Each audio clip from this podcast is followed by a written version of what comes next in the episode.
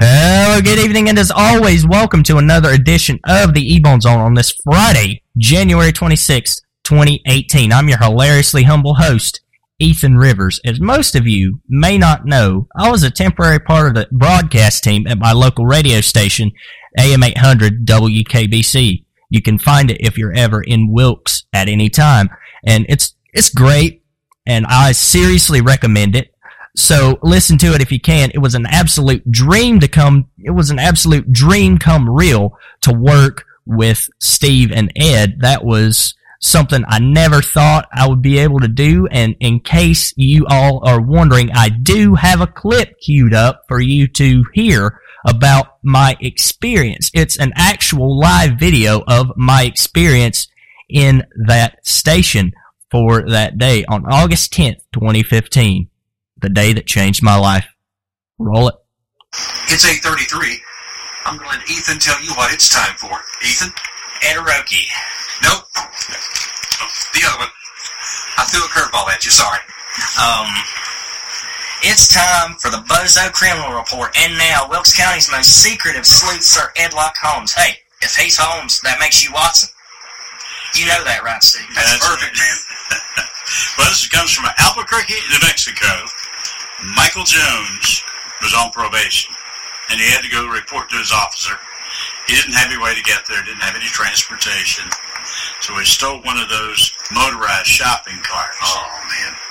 And went on down, but of course they were a little suspicious when he showed up in the shopping cart, asked him where he got it, and he confessed he had stolen it, so now he has some additional things in, in his on his resume, larceny and stolen property. That's why they call it the old Bozo Criminal Report. It's 834 and the special edition of Ederoki is coming up next.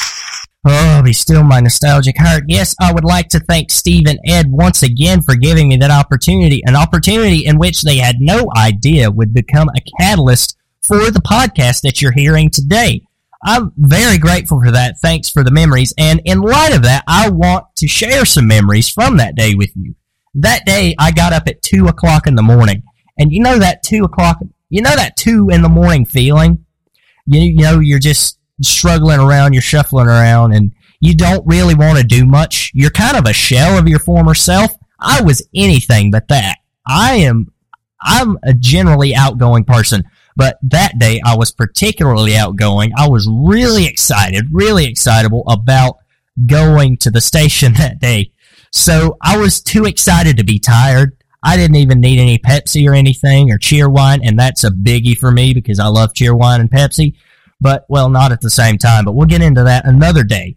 So that day I came in before Steve came in and I was there and he pulled up on his motorcycle and he said, come right in. So we, he got some coffee and we started doing preparations. I was really excited. I was like, so when are we going to go on there? When are we going to go on there? That was one of my main, pro- that was one of my main propositions that I would be on the air. But since someone told me, since someone told me that I could not ask to be on the air, my mind, my 15 year old mind was spinning ways to get on the air. I didn't care how. I just wanted to have airtime.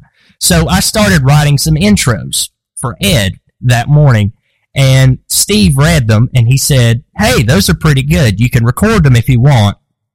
And to this day, I still thank God that glass was three inches thick. Because what I did next, I'm not sure if it was allowed, but I said, but I said, thanks. I'll even be on the air if you want. All four hours of the morning show. I didn't say all four hours of the morning show, but I ended up being on there anyway. So it was kind of a perk. I originally just planned to record some and, you know, little spots, but I had no idea what was going to happen with the on air stuff. I didn't know if he was going to let me. I didn't know if he was going to, you know, be really mad about it, but thankfully he was okay.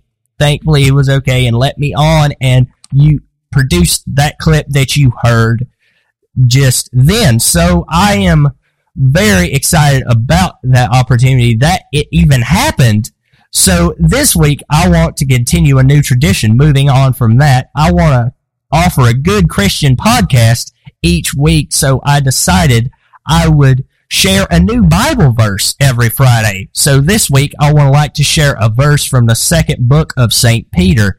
Second Peter verse 18 chapter 3 says, You must grow in the knowledge and grace of our Lord and Savior Jesus Christ. All glory to him both now and forever. Amen.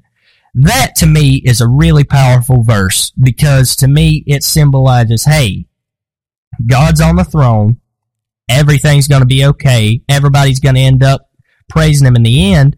So why not do it now? You're going to end up doing it one day, so why not do it now? And to me, that what really illustrates is it's his world. We're just living in it. And that's the way I view it.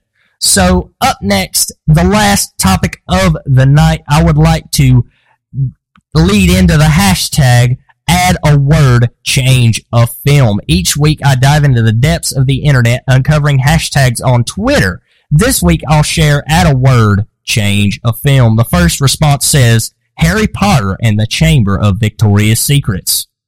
Well, Harry, you never told anybody about that chamber.